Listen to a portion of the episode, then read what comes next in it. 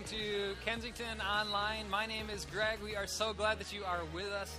Today we have an amazing service planned for you. We're in week one of a brand new series we're calling Riding the Storm, where we're going to hear from our lead pastor, Patrick Holden, where we're talking all about what it looks like when you are in the storms of life, when you're really asking that question, God, where are you? Or even wrestling with the question, is there even a God in this tough situation that I'm in? It's something that we all struggle with and deal with. And so I'm really excited to see what Patrick has to say for us today.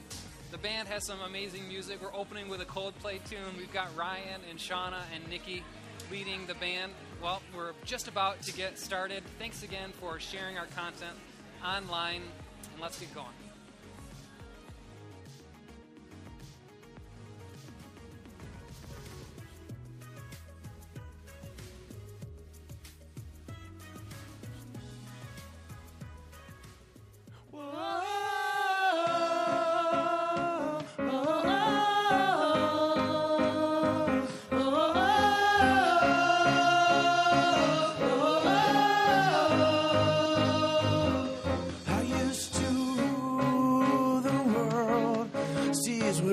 When I gave the word. Now in the morning I sleep alone. Sweep the streets I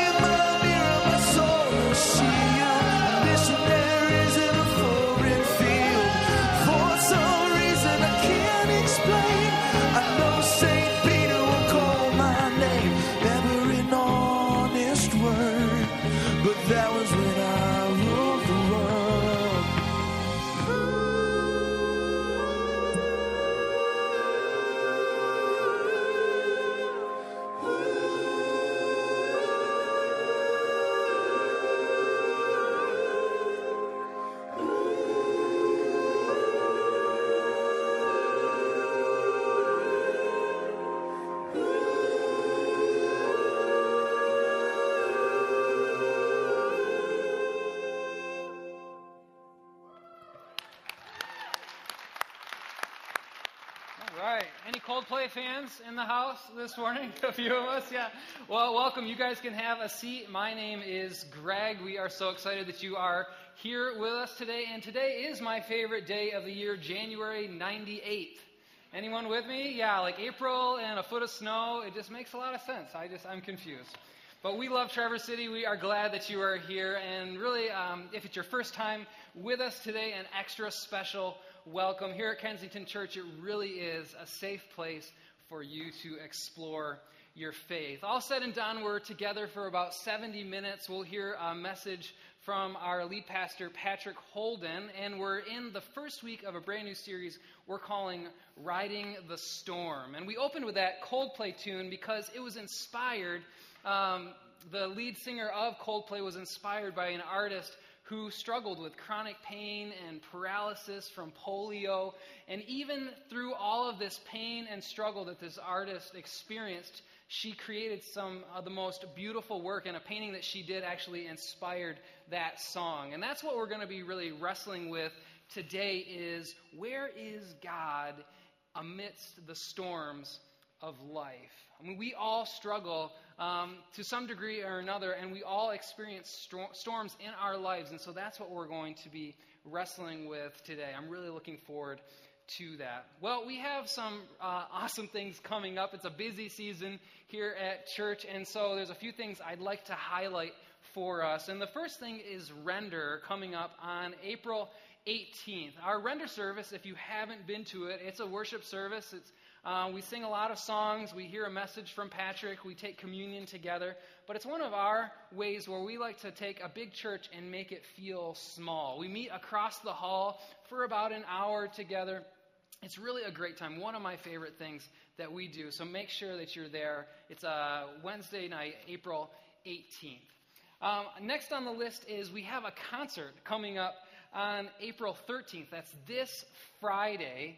We have um, some great uh, Christian bands who are going to be here. You can find all that information if you go to Fuel FM's website. Our friends over there are helping us put on this concert. So go to fuel, uh, myfuelfm.com to find out all about that. And next is GLS. Now, what that stands for is Global Leadership Summit. Now, this is a ways off. It's happening in August. Um, but we're talking about it now because it's something that we want to get on your radar because we want everyone to participate in it, um, it's, if you're not familiar with it, it, they get together the, the biggest names in leadership and in speaking, some of the greatest minds and thinkers of our time all together for this huge two day summit. And we are one of the premier hosts here at Kensington Traverse City. We've got a, a screen with some of the speakers that are coming. We can take a look. Uh, Denzel Washington will be one of the presenters. Rasmus Ankerson. Um, we've got Simon Sinek. Maybe you've seen some of his viral videos that have come up. Craig Groeschel is a big uh, name in the Christian world. So we'd love it. If you're a stay at home mom, whether you're a leader in the area, whether you're an entrepreneur, this really is an event you don't want to miss. And we're talking about it so early because there is an early bird sign up uh, for the cost. It, it ends up knocking off about $100 actually. So if you get signed up before June 1st, we'd love for you uh, to participate in that. And next Sunday is a big one for us too because we are celebrating baptisms together. So let's take a quick look at the side screens together. In 2000, I had a transformative encounter with Jesus Christ. So much so that I came home from that Easter service, looked at my wife, and I said, The man that left today is not the man that stands in front of you. And it began this journey with Jesus. In fact, it was about a three or four year journey and friends of mine used to say, hey, you, you need to get baptized. You need to get baptized. But I felt like God was saying, no, wait, wait for your wife. And in 2004, my wife came to me and said, hey, you know that baptism thing? I want to do that with you. And we got baptized that summer. It was a beautiful ceremony out in Stony Creek. When we were coming home, my wife said to me, you know what? When we were coming out of the water, I felt like God gave me a vision. Now, if you know my wife, Amy, that's not how she speaks at all. And I said, Oh, tell me what this vision is. And she said, You know when you're on a roller coaster and you get you're in the seat and all of a sudden you start going up that hill, chink, chink, chink, chink, and you start moving up that hill to go to the crest of the hill. She goes, That's the vision I had. And then I felt like God said to me, Buckle up. You're about to go on the ride of your life. And that statement was one of the most true statements we had ever heard. Over the last 14 years, Amy and I have been on the ride of our life with Christ. And Kensington is holding their baptism service on April 14th and 15th. And if you're that person that feels like God is tugging you to Him, then we're inviting you to be baptized. There's nothing magical in the water. But as you go down into the water, it washes your old self away. And as you come up, it's symbolic of God making you into a new creation. It's your public declaration of an inward reality. So come be with us.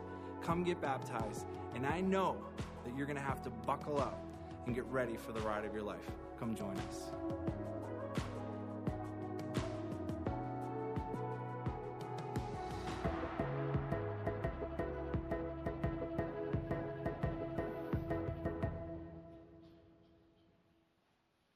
Well, we'd love to invite you back next Sunday for our baptism services. And if you're feeling that pull, like you've taken that step uh, and believing in Jesus and wanting to follow him with your life, but you haven't taken that step of baptism yet, we'd love for you to sign up. You can go to kensingtonchurch.org slash baptism, or you can actually go out in the lobby after the service and talk to one of the people at Starting Point or our info table, and they'll get you signed up.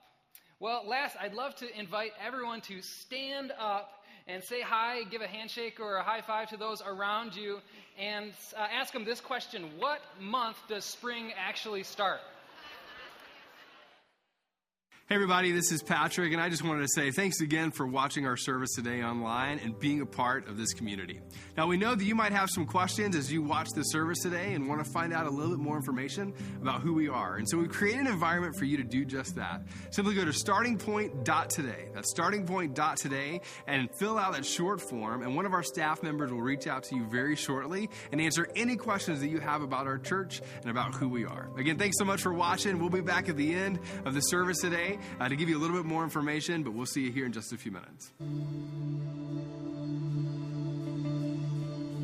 What's up, everybody? My name is Ryan. This is Nikki.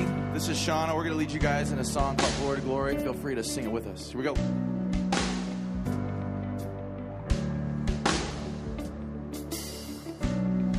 created from dust.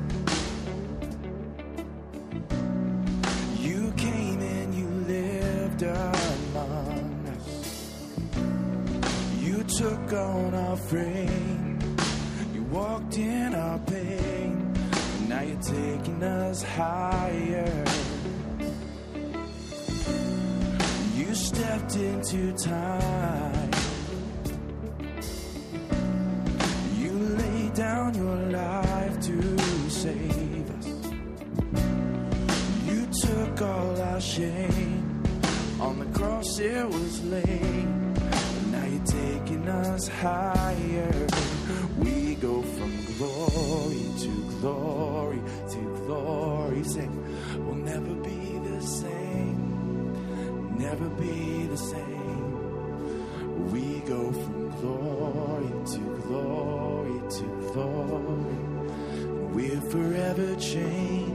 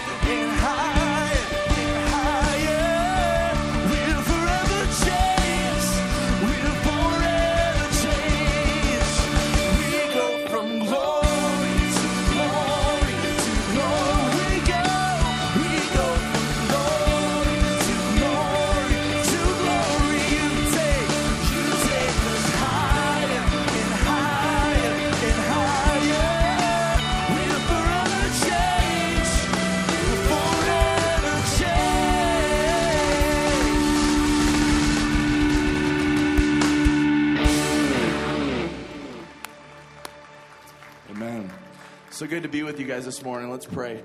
Jesus, we're so thankful to be in a place like this where we could sing truth. And God, maybe some of us in the room are here for like the second time or even the first time, and they're not just so figured out about all this stuff we're singing. God, I pray, Father, that uh, as we move forward, we sing this next song called What a Beautiful Name. God, that uh, there would be truth that would speak to them. God, there would be truth that speaks to all of us in this room that we could just sing from an authentic place and read the words and experience you in a fresh way. And we ask these things in Jesus' name. Amen. Feel free to sing with us.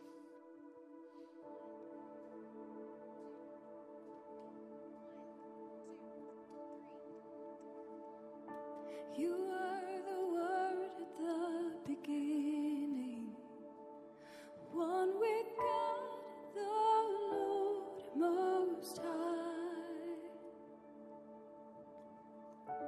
Your hidden glory in creation, now revealed in you, O Christ. What a beautiful name it is! What a beautiful name it is! The name of Jesus Christ our King. What a beautiful name! Nothing compares to this. What a beautiful name it is! The name of Jesus.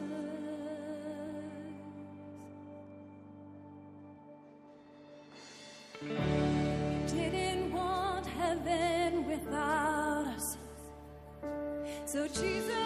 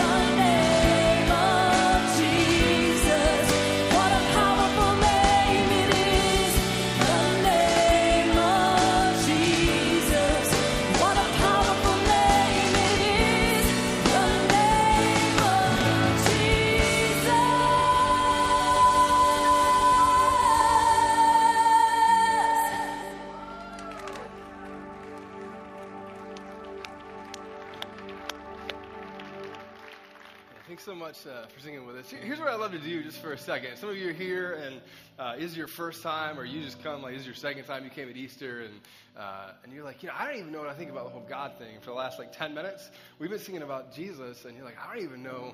I don't even know what I think about that. I don't even know what I think about faith. And um, and then some of you, you've been a follower of Jesus for a long time, and you came here today, and you came, but you had all sorts of baggage before you came in here. And you came, and you've already like talked to 10, 15 people, and none of those 15 people have any idea of the baggage that you're carrying. You carried it in nonetheless. And uh, and the thing that I think unites every single one of us in this room is that we all carry some level of baggage.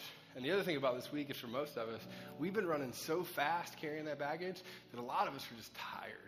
And so when you hear a song about that, you hear a song about what a beautiful name and you know he has no rival, those kinds of things. Some of us are like, hey, I just I want to pause and I want to just rest for a moment in that. And so what I want to do is, uh, however you want to do this, this is kind of like up to you. But I just want us just for a moment, uh, just to kind of pause and and just maybe for the first time this entire week, you just like reset and you just breathe for a second. And you just remind yourself that all the stuff that you're worried about, all the baggage that you're carrying, all the things that are going on in your life, that for the next little bit, we can just press pause on that.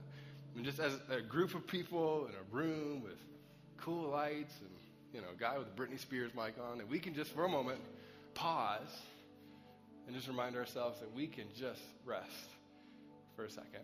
So I'm going to ask you, maybe you want to close your eyes, maybe you want to like bow your head, maybe you just want to sit there and stare at the screen, whatever this is for you. But just for a moment, let's just let's just kind of exhale and uh, and just rest for a second.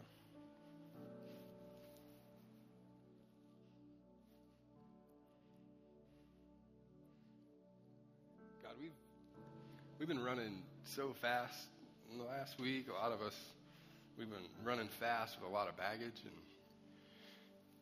we came in with, you know, maybe smiles, but we got in a fight in the minivan on the way over. Or, you know, we're, we're here and we're kind of present. We're kind of thinking about other things. Father, I just ask that, that now we would just pause and we'd be reminded that, you're with us.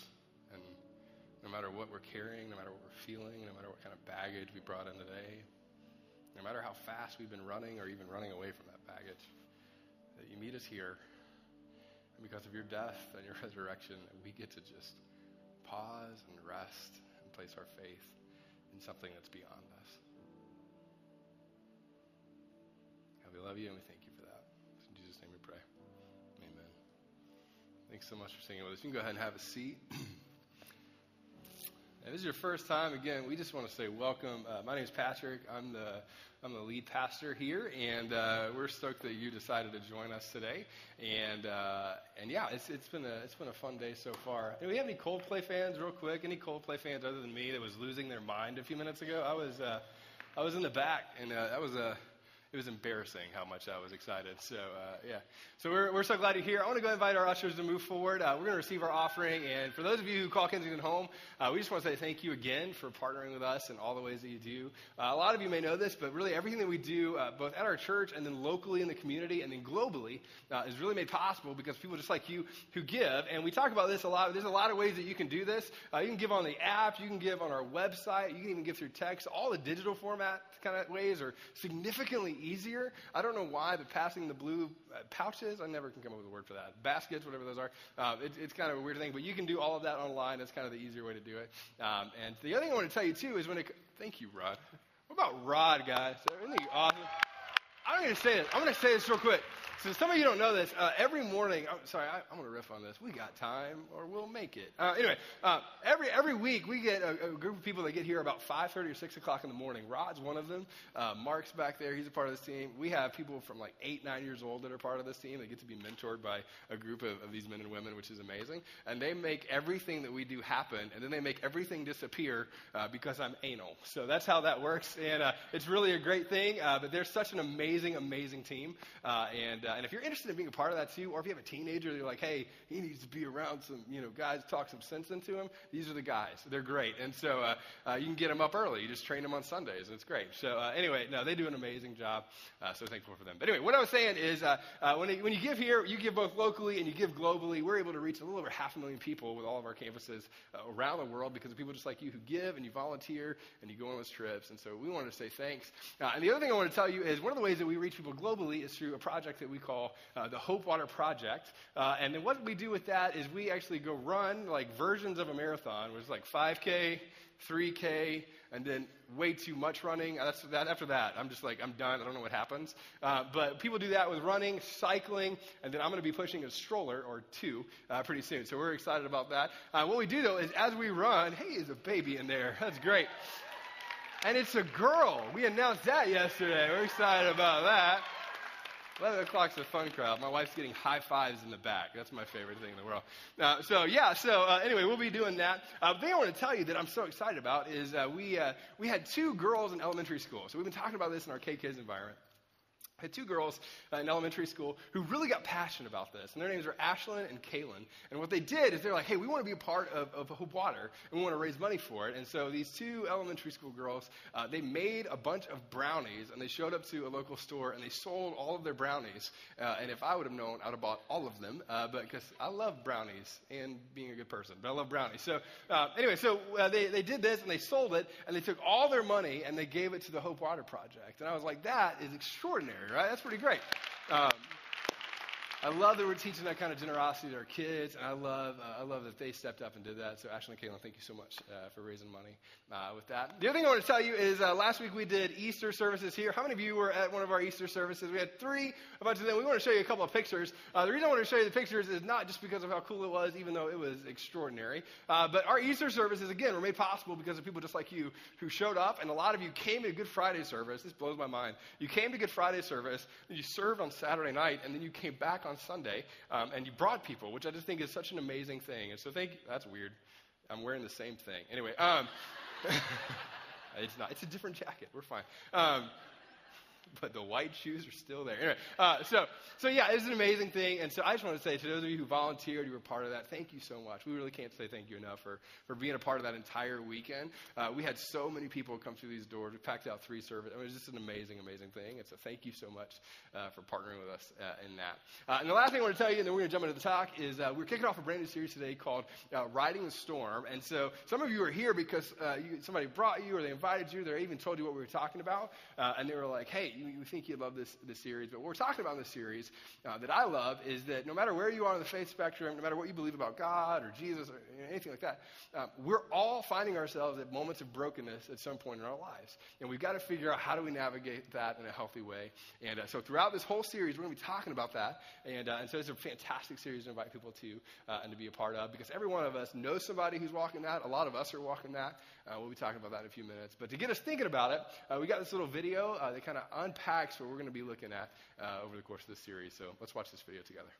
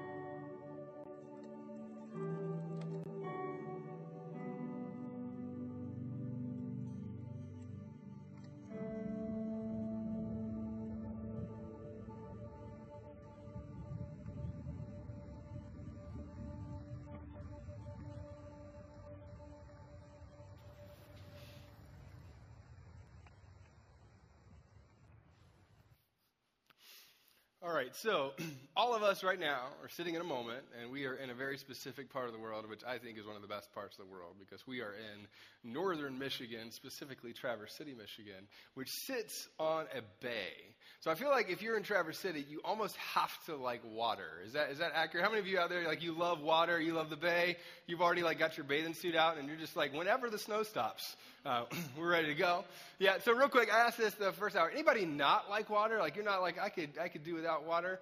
Oh yeah, that's great. There's three of us. That's great. Yeah, I'll tell you, that's all right. Um, that's all right. That's yeah. Uh, that's I don't even have words. I don't know what to say about that. That's great. Uh, when I was a kid, I was like you. I was scared to death of it. Like I, I, at the beginning, I was like nervous, but always fascinated by water. And part of the reason I was fascinated uh, by it is we would go to the beach as a kid, and I would really, I never wanted to get in the water. I would just kind of sit there and watch it.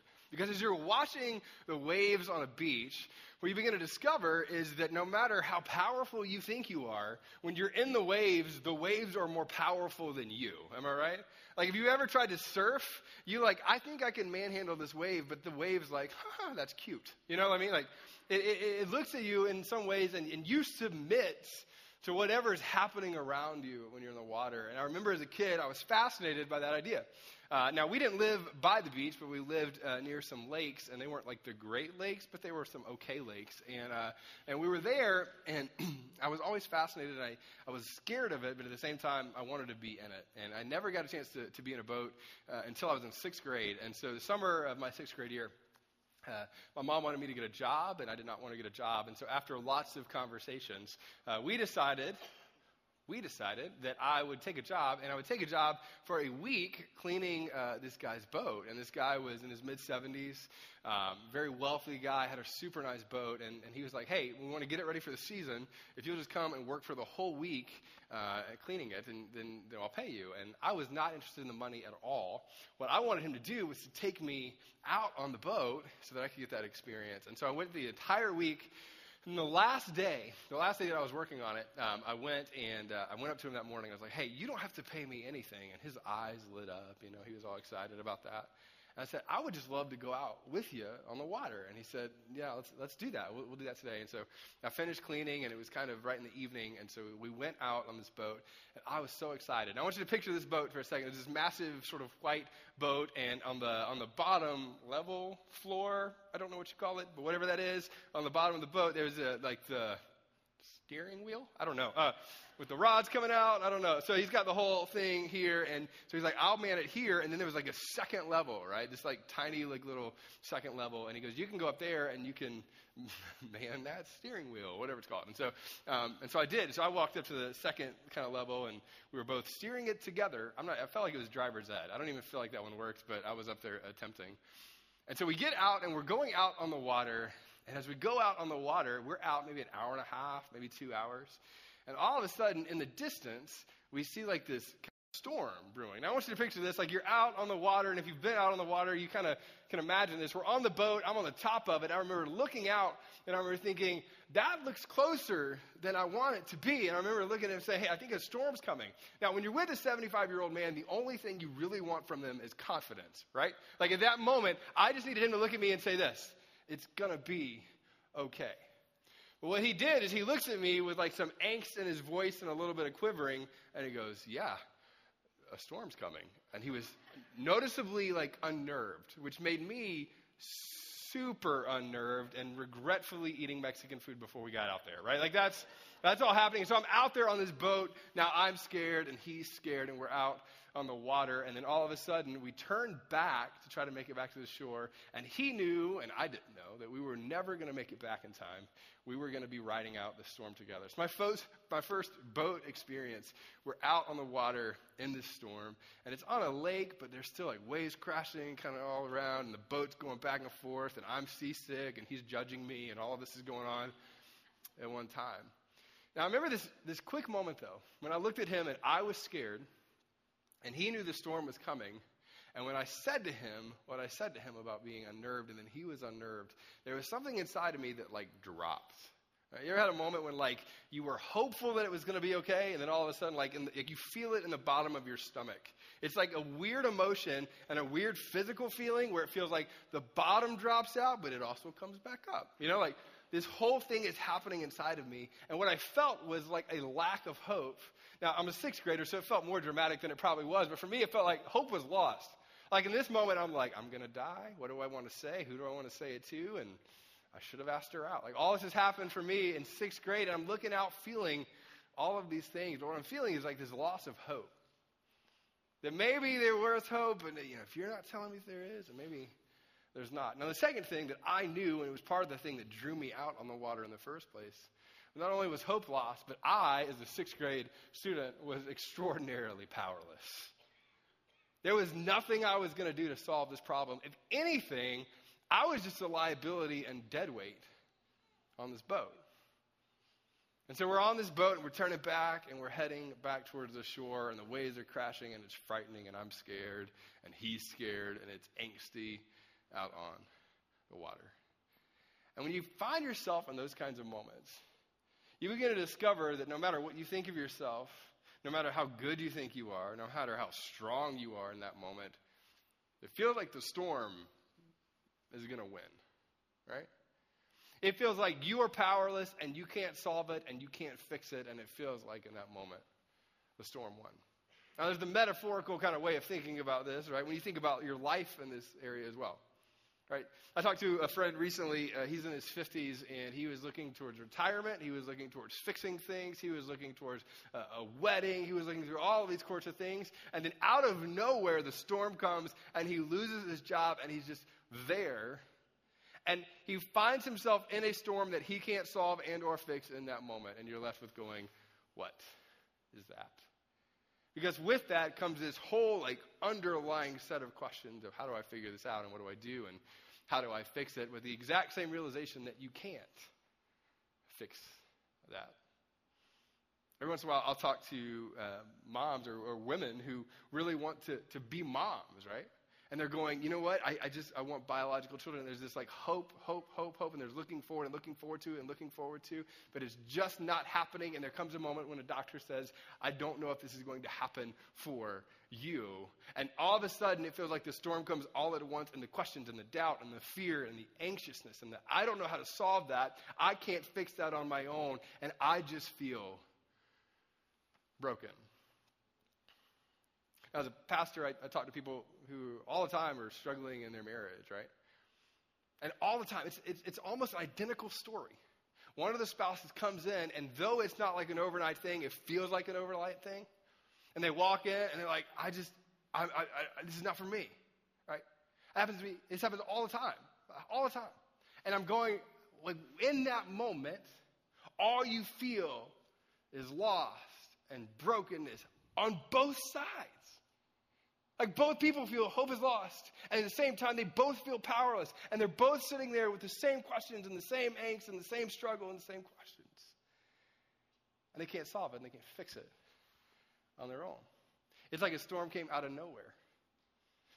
One of the most powerful conversations that I think I've ever had in my entire life. Uh, there was a man in his 80s, um, and uh, I, was, I was right out of college and college, and we're having a conversation, and this man, who's in his 80s, lost his son earlier on in life. And this is something that I can't personally fathom. And one day it felt like things were going the way that they should go. And then the next day, the world was turned upside down. And all that he talked about was the angst and the pain and the questions. And underneath all of it was him, still 20, 30 years later, with this like quivering in his voice that kind of denotes the pain and the suffering and the questions and feeling like hope was lost and at the same time in those moments only describing a, a feeling of weakness and powerlessness. And that's true whether you believe in god or not. That's true whether you've been a christian since you know vacation bible school days. That's true if you were angry that you know people even believe in god. The unifying factor for all of us is that pain kind of comes and suffering sort of comes and we feel sore like so many different emotions right? Some of the emotions that we feel are like this right? We feel confused or lost afraid distant alone anxious broken desperate but weak as well.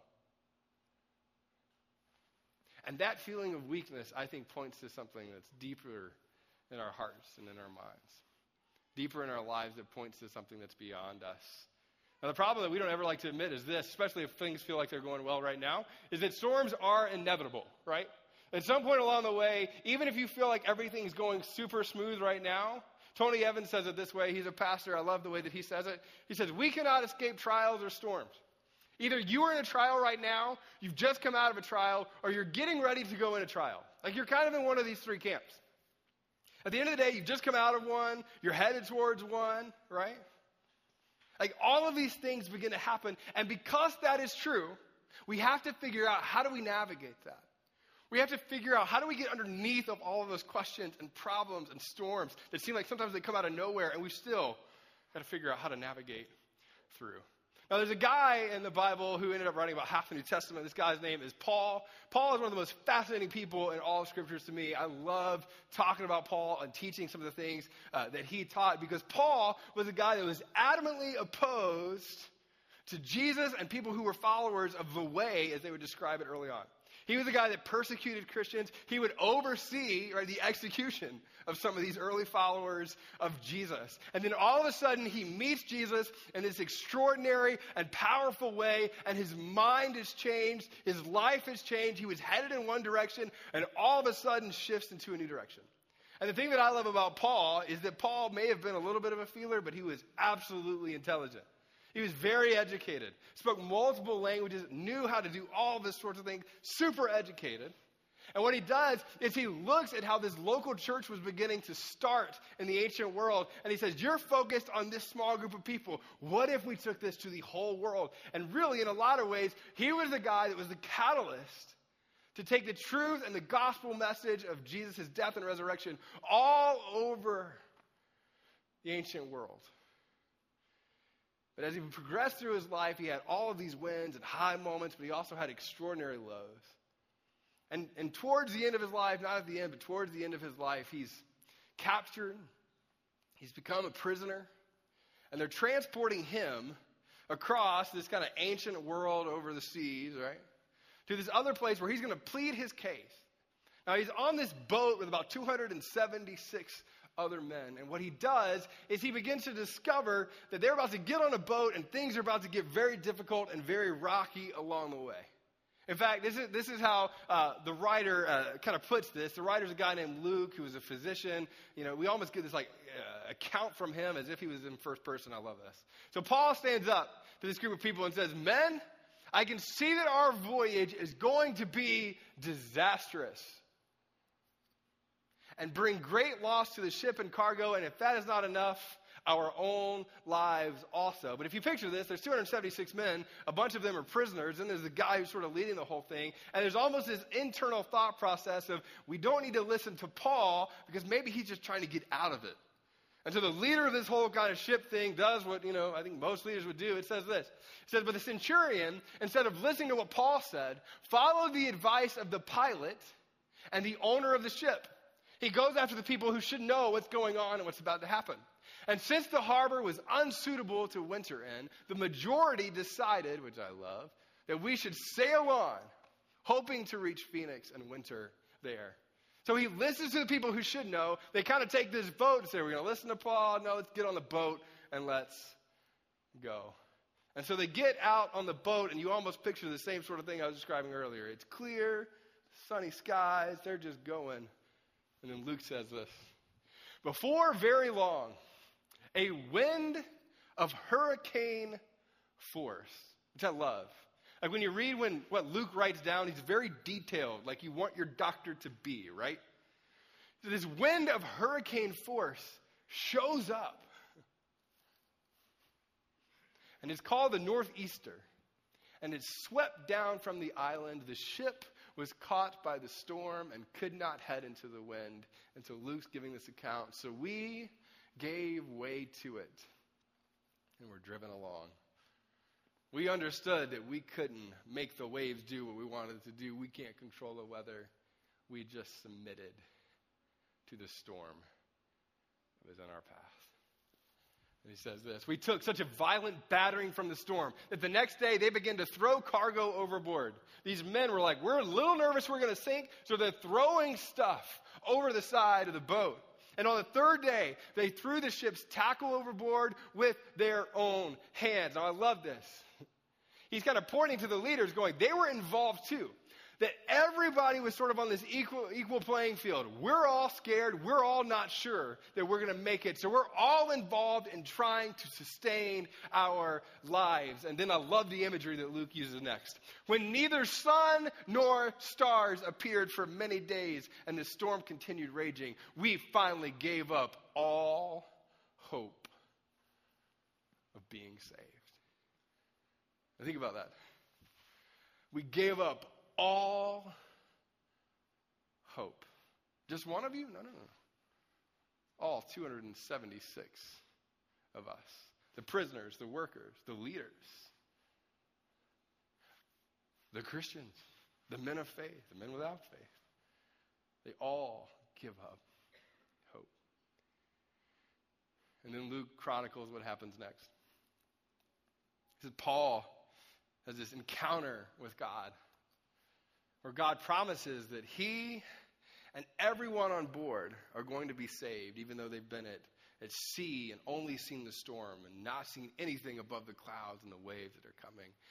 God promises that they're all going to be okay. So Paul stands up to give this message of hope to everyone on board. He says, So keep your courage, men, for I have faith in God that it will happen just as he told me. Nevertheless, we must run aground on some island. Now, this is one of my favorite passages in all the Bible, and here's why. Because when Paul's talking about pain and suffering and the storm, and you know, all, Luke's writing all this down, getting it just right, you can almost get it, for me, when Luke's writing it, going, all right, this is the moment. Because what he's saying is, we're going to be okay. But what's next is still going to be hard and difficult. What's next is still going to be painful. What's next isn't going to be easy. But you get this underlying thread that God still showed up in the midst of the storm. That God was present throughout the whole thing. That Paul, being guided by not the captain of the ship, but by a God who almost felt like he was orchestrating bits and pieces together and redeeming bits and pieces of it together, moving in the direction that it needed to go.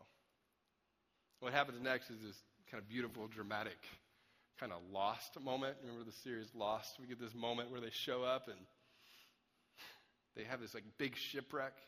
And I always picture like people on Survivor. Anybody ever watch Survivor? You know what I'm talking about? And it's like you watch them, you're like, I would never do that. And your wife goes, You would do all of that. You know? I think we watched all 74 seasons of Survivor. And it's the same thing. Everything ha- anyway, we're fine. All right. So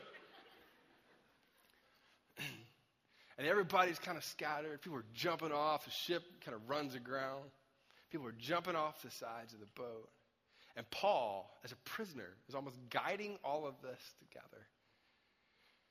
Now, I love what happens next because that would have been a great story as it is. But after they get all 276 of the men off and they make it to the, you know, the shore, they build this fire. And then you get the more interesting part to me of the story. What happens next is this. Paul gathered a pile of brushwood, and as he put it on the fire, a viper driven out by the heat fastened itself on his hand. Now, if you enjoy reading the Bible and you love to ask questions as you're reading things, and as you read this text, there's so many great questions. Number one, why a viper?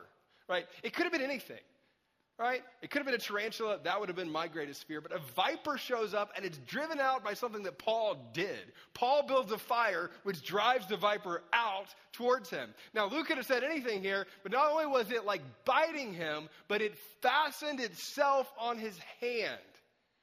That doesn't mean bite and then it goes away. It means, oh my gosh, right? Now, uh, I I tried to figure out like what what is this like, and and so for me, uh, when I was a kid, I went over to a friend's house and they have the mean dog. Anybody you know what I'm talking about? Like the mean dog. That family is like they're outside. Don't go outside. They will bite you. And so they had that dog, and they had a, like this uh, clear glass door. So as a kid, that just meant go mess with the dog from the safety of the glass door, right? So that's what I did. And I'm like, this dog is losing its mind, jumping up and down, like jumping up slobber all the way down. But they didn't tell me about the cats. And so I'm like at the door, like making this dog lose its mind, and it's barking and screaming. I even think it was yelling profanity. I don't know. It was like going nuts. And all of a sudden, this little cat comes behind, and I didn't know it. And the cat jumps up and fastens itself to the part of my body where it would have been like a little butterfly tattoo in the back. You know what I'm talking about? Like fastens itself to that and is hanging off. And not just hanging off, but will not let go. The mom, right, the mom comes up to me in that spot to try to unclamp this cat from that place. And, and I'm just standing there going, that was the most painful thing I think I've ever felt from a cat. And I think to myself, like, that's this. It's not a bite. It's a fastening itself. It's worse. It's the pain of the bite and then the pain of the continual bite. And all of this is on purpose.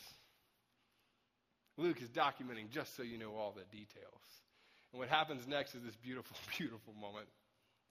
When the islanders saw the snake hanging from his hand, they said to each other, This man must be a murderer. For though he escaped the sea, the goddess justice has not allowed him to live. Now, this is where I think Luke is cracking up as he's writing it, right? Because you would think that the people standing around would try to help him get the viper off. But what they do is they stand back and is like, he must be a bad person. You brought this on yourself, right? They judge him. He's got a viper hanging off of his hand, and all they do is step back and say, Well, that's your fault. You brought that onto yourself. Because of the decisions you made, you just should stand there and suffer with the hanging viper. And so they step back and they distance themselves. Now, that's funny when you're talking about a viper and a guy with a big beard and thousands of years ago. But some of you know what that's like, right? Like at your biggest storm and your most painful moment, all you felt was people do this. I talked to people who walked away from faith all the time, and over and over and over again, they were just like, yeah, well, they're hypocritical, the Christians. They don't get involved in the real life stuff. They distanced themselves from the most difficult things. And all of the islanders stepped back and they're like, that's interesting.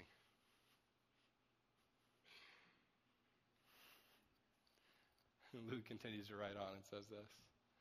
But Paul shook the snake off into the fire and suffered no ill effects. Now we read that, and some of you read that, and you can easily pass over it because you don't believe that supernatural things happen. So when you read it in the Bible, it feels like a fairy tale, right? Which I get. But Luke's like, this is what happened. Paul threw the snake into the fire score, and he was fine. And the people expected him to swell up or suddenly fall dead. But after waiting a long time and seeing nothing unusual happen to him, they changed their minds, and all of a sudden, those same people are like, He's a God. The people who distance themselves in the beginning find themselves leaning in when something extraordinary happens in the story. Some of you know what that's like as well. People who ran away from you at one point now look back at how you navigated the story and only retell your story over and over and over again. But they were so distant in the moment. So Luke, he writes, and what he says next, so beautiful, because he says that Paul is then taken to the house of the leader of this island called Malta.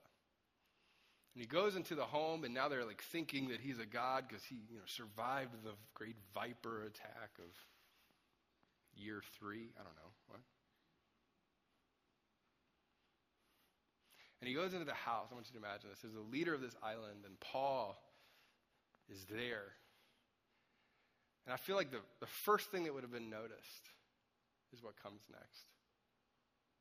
And that's that the leader of this island is just as broken as everyone else is living in just as much of a storm as everyone else because his father is sick and hope seems to be lost and powerlessness has set in. And Paul enters into that brokenness, and here's what Luke says. The father of this leader was sick in bed, suffering from fever and dysentery. Did I get that right? I never read things right. How, how do we say that? That's what I said. Just kidding. Dysentery. Dysentery? Me and Nick talked about that earlier. I couldn't figure out what it was. All right. And Paul went in to see him, and after prayer, placed his hands on him, and I love this, and heals him. On this tiny island that they weren't even planning on being a part of, they get shipwrecked and they go. And Paul steps into this. And the power of Jesus, healing happens for this household. Would have never happened before. And then the next line is this like, what? The leader's father gets healed. And then Luke says this. And when this had happened, the rest of the sick on the island came and were cured. This island is 10 miles by like 15 miles. It's, not, it's tiny. So after Paul, the part of this healing, they bring all their sick, all these people. And what Paul does is he teaches the gospel and he preaches. I mean, like, he, he spreads the truth to this tiny little island that they were never planning on being a part of. Now, when you rewind this back, I want you to rewind this back. He's imprisoned, he's a prisoner, he's put on a boat to go plead his case. He's still a prisoner throughout the entire thing.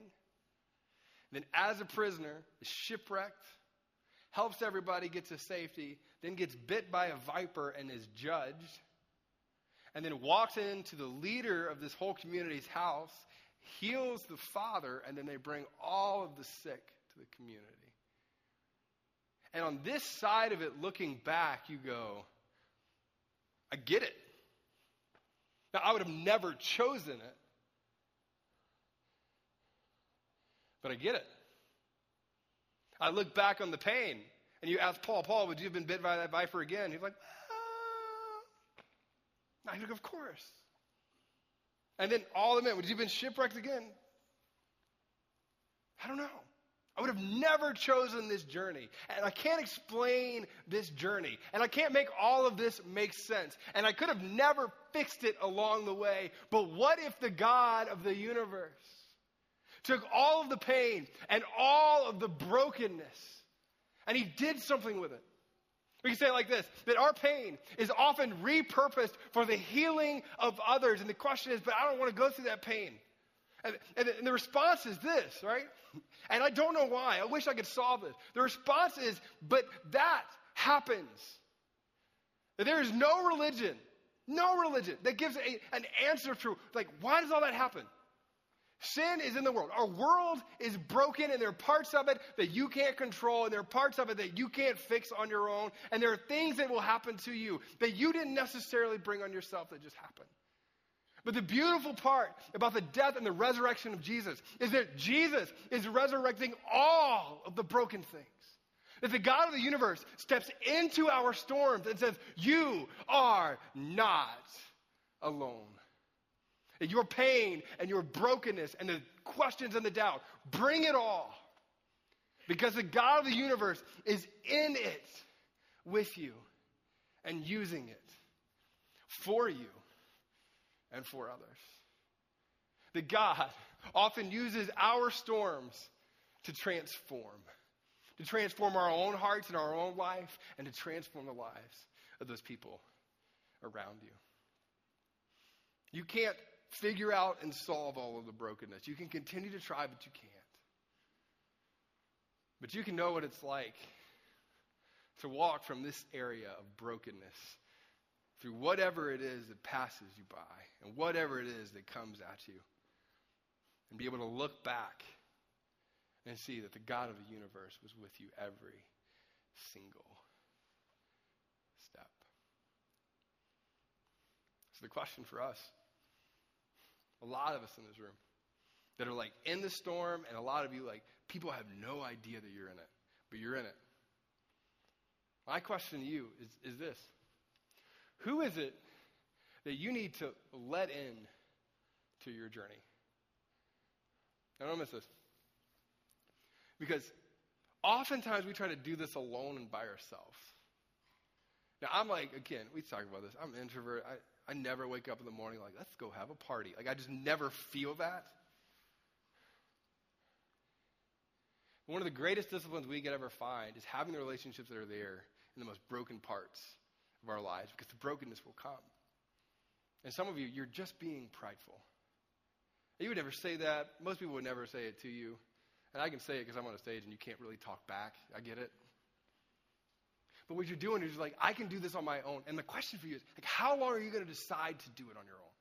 How long are you just going to spin the wheels and say, I'm okay, I'm going to figure it out, I'm man enough, I got it together, I'll, you know, I'll package it up, put it away. Like, I got it.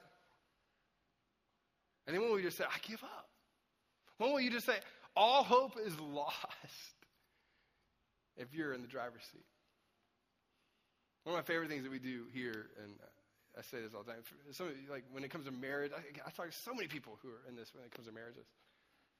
The best things you can ever do is let others in. And you let people in who have walked the journey before. We do a thing called marriage mentoring. I love it. The people that are in it are amazing. And what happens is a lot of those people knew what it was like to walk through the brokenness, and then they're on the other side of it. And what they can do is not solve all your problems, but what they can do is point to hope that is in front of you that you can't see because all you see is the storm. Some of you know what it's like to stay up all night and stare at a fan and just worry about your kids, right? You worry about your 20 something year old kid who you can't ground anymore. And you're powerless, and in some ways you feel hopeless. But you haven't really talked to anybody about what it is that you're walking through. Will you let someone in with you and release control? And there's the other group of you, and this is you. You're the person that would need to answer the question who do you need to pursue, right? On a room this size, I love this because when it comes to a room this size, there's people that are like walking in the storm right now, and then there's others you like you've already walked it, and you've walked this particular storm before. And what you do, and I, I, don't know how else to say it, you've walked it, and you have your story that you've really not shared with people, and you just you hold on to it and you sit on it.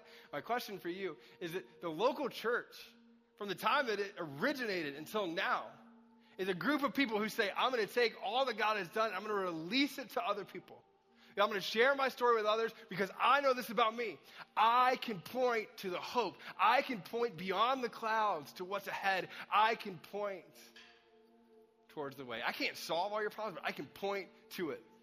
One of my favorite things at our church is that we have a group of people who get up every single Sunday and they show up on behalf of middle school students and high school students. Not just to develop their character, not just to make them better people, but to step into the brokenness that is middle school and say, I'm going to point beyond the clouds that you can't see. That I'm going to point in the direction that you don't even know is there and show you the way out. Some of you, you're here and you show up and it's great. I'm so glad you do, but what would your life look like if you took your own story and your brokenness and this whole path that you've been on and you leveraged it on behalf of other people.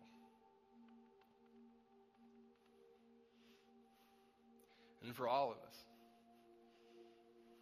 would say that anyone you ever hear it confidently says, you know, I know why the brokenness is, and you can fix it on your own, and you can do all that.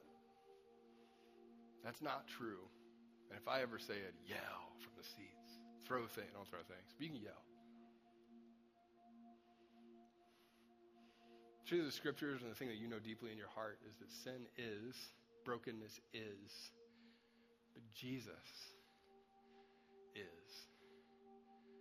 And when he died for you and when he died for me and when he rose from the grave on behalf of us and he initiated this resurrection of our hearts and in our lives, it doesn't mean that he brings things back to the way that we want it to be all the time, but what it does mean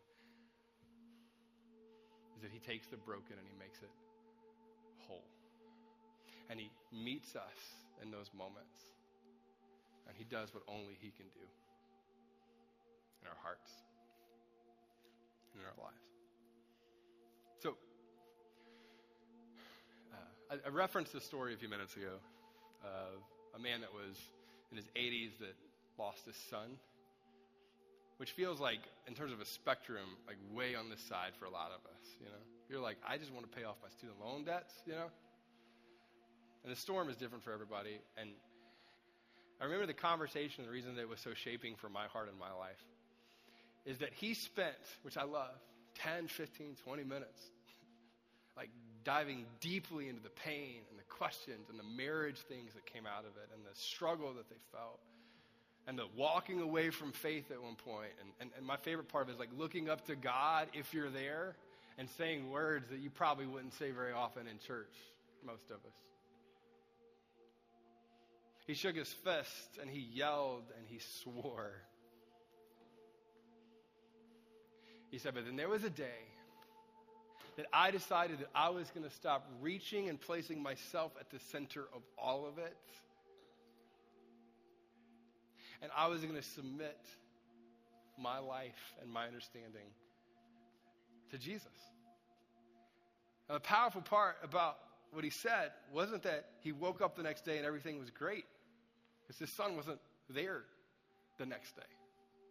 But he said he woke up the next day. Now don't miss this. He woke up the next day and still felt pain and still felt suffering and still had questions and still had doubt. But he had submitted to God and said, I'm going to follow you. And what he described next was one of the most powerful things I ever heard. He said, The thing that drew me then out of bed, the thing that drew me through my day, the thing that gave me the strength that I needed was not me. It was not my own understanding. It was coming to God open handed and saying, I'm going to follow you with this whole baggage of things behind me, but I'm going to follow you. And I'm going to trust you in every moment. And I'm going to walk this journey with you.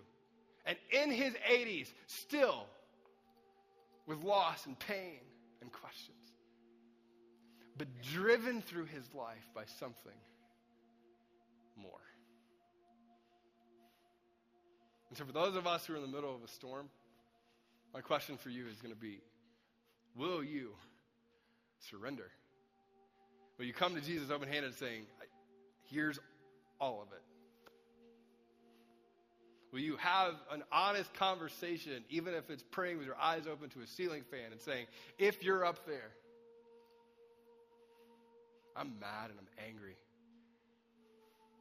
but I'm going to follow in the midst and I'm going to do what you call me to do. Some of you are in that storm right now. And the question is will you follow when you don't understand? Will you act in obedience when you don't have all the answers? Will you walk towards Jesus in the ways that He's called us to live and not away from it? Hmm. So, to wrap up our time together, we're going to we're going to do a song, and the song has four lines in it that I think are so perfect for what we're going to talk about. It says this Far be it from me to not believe, even when my eyes can't see. That when I'm in the storm and I have questions and doubt, even when I don't know why, far be it from me to step away from faith altogether, but trust you through it. And it says this in the bridge, and it gets so big, it says this So let go my soul and trust in him. The waves and wind still know the God of the universe still with you, powerful with you through it, and will walk with you every step of the journey. So, what I'm going to ask you to do is I'm going to ask you to stand up, and uh, I want to pray for you, and then we're going to do this song. As we do this song, here's what I want to say to you. And I'm going to ask this for the next few minutes, if you would. Let's, let's just hang here for a second. And,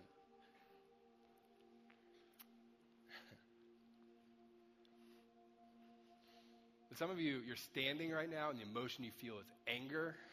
Because following Jesus means something if you do that. Some of you, and you're just scared and you're frightened. Some of you just feel broken.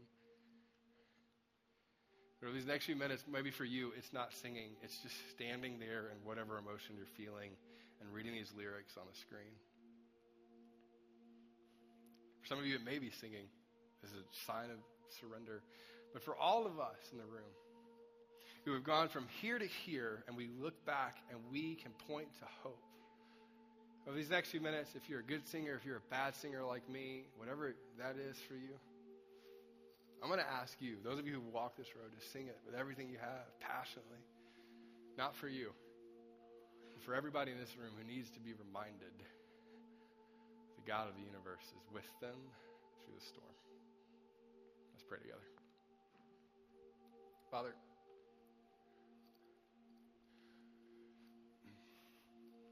the level of angst and brokenness and questions that are here in this room are more than we could probably ever fathom and more than we'll ever know about. God, I ask in these next few moments that, in like a tangible way, that you would remind us that you're with us. And that we can sing, It is well with my soul. when it is not well with everything else around us. Pray for the person in this room who's struggling with obedience. God, I ask that you would help them to take steps of faith and discipline towards obedience. Pray for the person in this room who walked away from faith a long time ago because of what they felt like you did if you're up there. I pray that you would just remind them that you're still there and you've been there the whole time. For those of us who are stepping into a storm that we can't even fathom and don't even know that's ahead of us, pray that you would give us the strength and remind us what we need to do. And we ask that you would meet us in these next few moments in this place, and that we could find our trust and our hope in you. In Jesus' name we pray. Amen.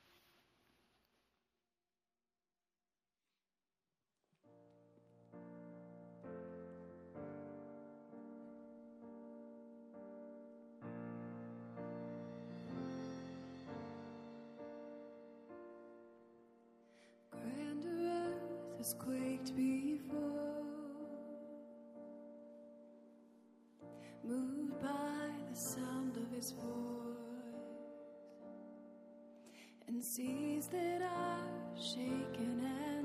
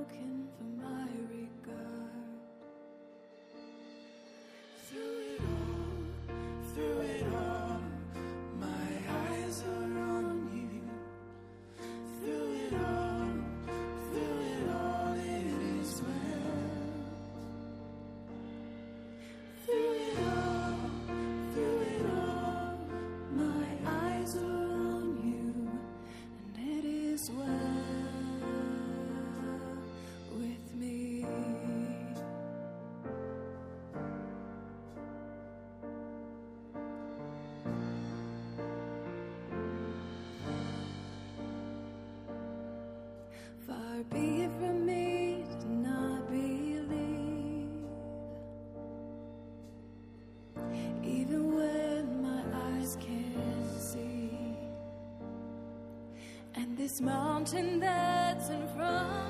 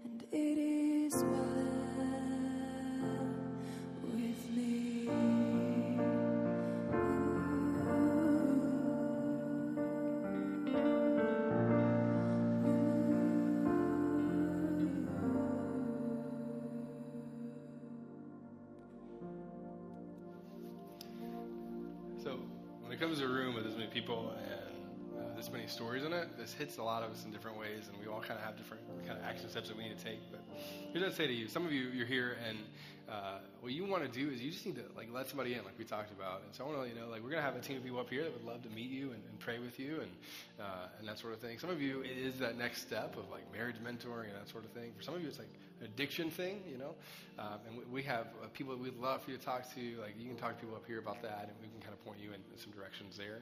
Um, but here's what I would challenge you to do: if you're in a storm right now, don't do it alone. Talk to somebody about it today. I'll be I'll be out in the lobby. We'd love to meet you out there.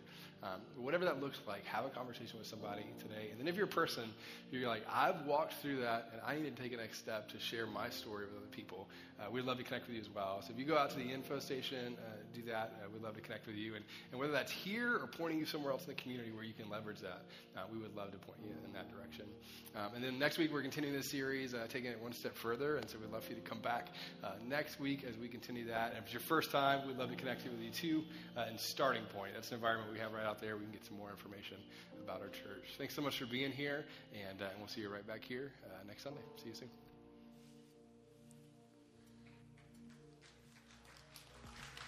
Hey, thanks for your message. Hey, yeah, man. Yeah. Um, so, as we're wrestling with the struggles in our life, that is the time, it seems, where faith really either becomes real to us Right. or whether we, we make that decision to run further Yeah, away right, from yeah, it. yeah, But, yeah. So, what would you say if someone is kind of in that Yeah. moment right now, um, in the storm of life and searching for answers, but maybe Sure. coming up short? Yeah, well, I think um, I think for me, I think it's important to acknowledge that even if you're somebody growing up in church or you've had faith the whole time, when a storm hits, I think everybody's a skeptic. So even if you're a person that's not a follower of Jesus, you've never been that person, or you're skeptical of the whole thing, you know. Um, even people who are followers of Jesus are skeptical in some of the most difficult moments of life, and you're kind of pointing to different things. And uh, oftentimes, I think we talk a lot about an anchor, like what's anchored you and centered you in your life, and we believe that Scripture is, is that uh, for us. And so, uh, but for a lot of you, like even listening to the narrative today, you're like, I have questions about that. Was that even accurate? Is that kind of the thing? And and so we're going to talk about a couple different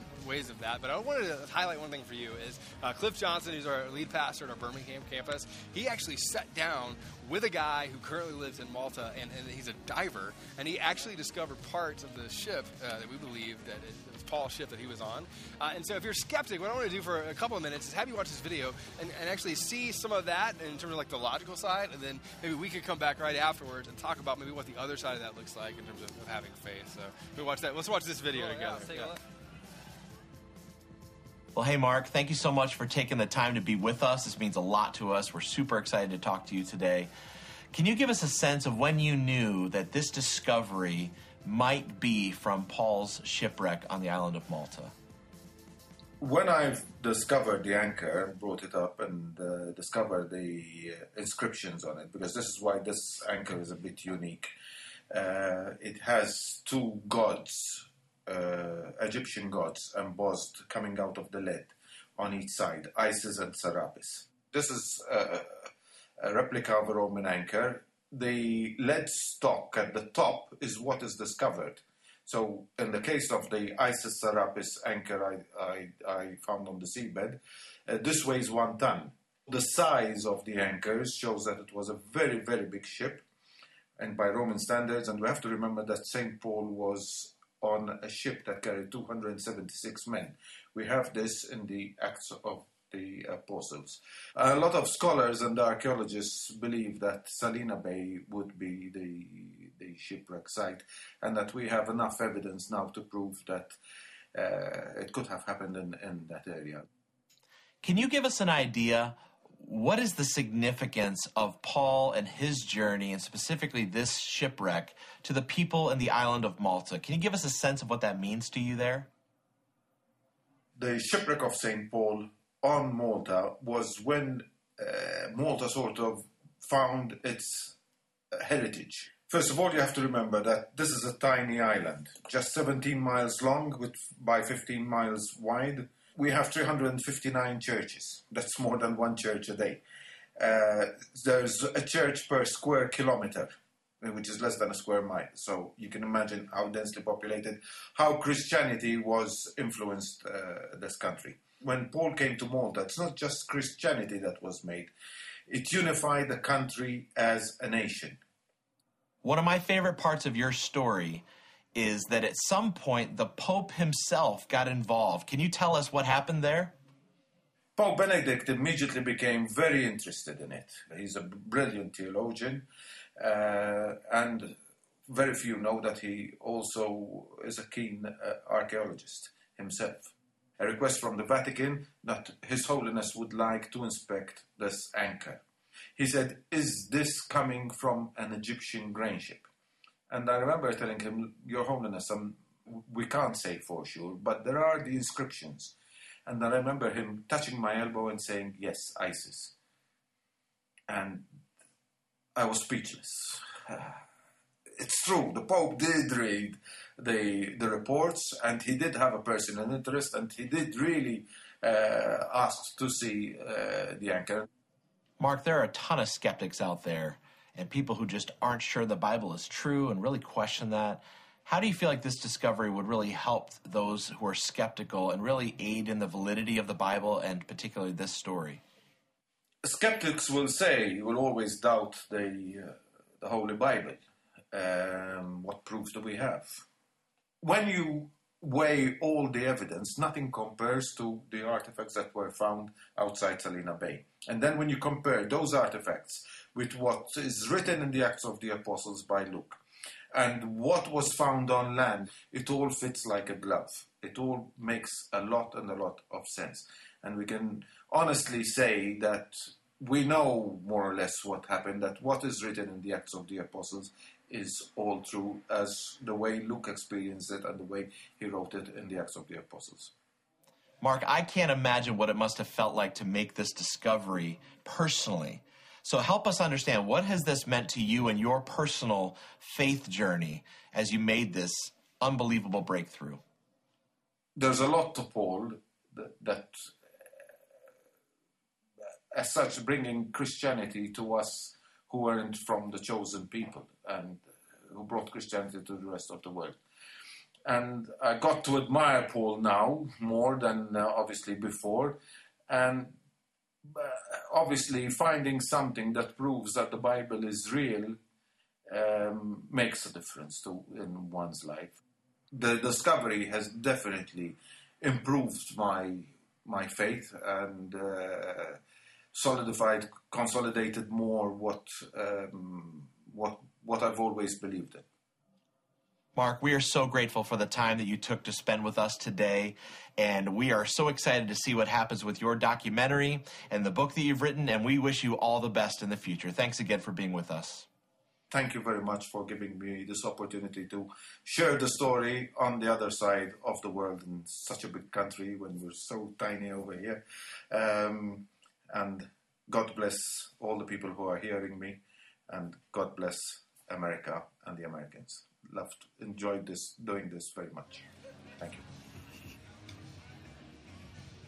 So that's an incredible story. I love that. Finding um, a sunken, I know, right? sunken treasure. How did that happen? And the Pope got involved. Right, Yeah, the that's so Pope's involved, but yeah, I love that. Like when you have questions about whether the Bible is true, you do find things in even archaeology that confirm that Paul was by this island, that there was a shipwreck. Right. But even that, maybe it's enough for some people to Yeah. come over that. But even Yeah. with that, You hit a point. it's gonna be. We're still gonna have questions. We're still gonna have struggles. Right. No, absolutely. I, and I think that's that's an important part of it. And there is the part that's like the intellectual. There's the science part. There's the archaeological evidence. There's a point where that will take you so far, but at some point you have to like. You have to have faith. Like you have to trust God. And really, I think for us, and you and I, you know this, we're, like you have to be in a group of people that are furthering you those moments. So, like one of the things that we point to a lot is small groups around here. Uh, you and I are both in a small group, and I, and I think that's part of like, yeah, you know, it's important for us day in and day out, but it's also like uh, it's, it's a preventative thing, right? Like when life happens, when the storm comes, when those difficulties are there and they're present. We need people around us who are going to spur us on, point us to the hope that we need to be in, and they're going to come alongside us during those moments of brokenness. And so I would say, yeah, no matter where you are, if, if you're not in a group of people or in a community that, that are kind of spurring you on, whether you're in a storm or not, I think that's an important thing to do. The other thing that we talked about is like marriage mentoring. That's a big thing around here. If your if your marriage is, is struggling, get help before it gets too bad. But even if it is that point where like we're we're thinking about separating or whatever that is, Even if you don't feel like there's hope. Right, yeah. Even if you don't feel like there's hope, that's the point where you, you say, hey, we really we really need to invite somebody in. Um, and then another one we talked about today is addiction, right? A lot of people struggle with addiction or have a family member that struggles with addiction. Um, and downstate, you know, if you're in the Metro Detroit area, we have Celebrate Recovery. Up here in Traverse City, we have a lot of avenues for you to get connected to as well. Um, but we, we just would say you got to take a next step and you got to get in community with other people. Um, and then and then continue to trust and recognize that that longing inside of you that is reaching for more than you is extraordinarily important, and you need to pay attention to it.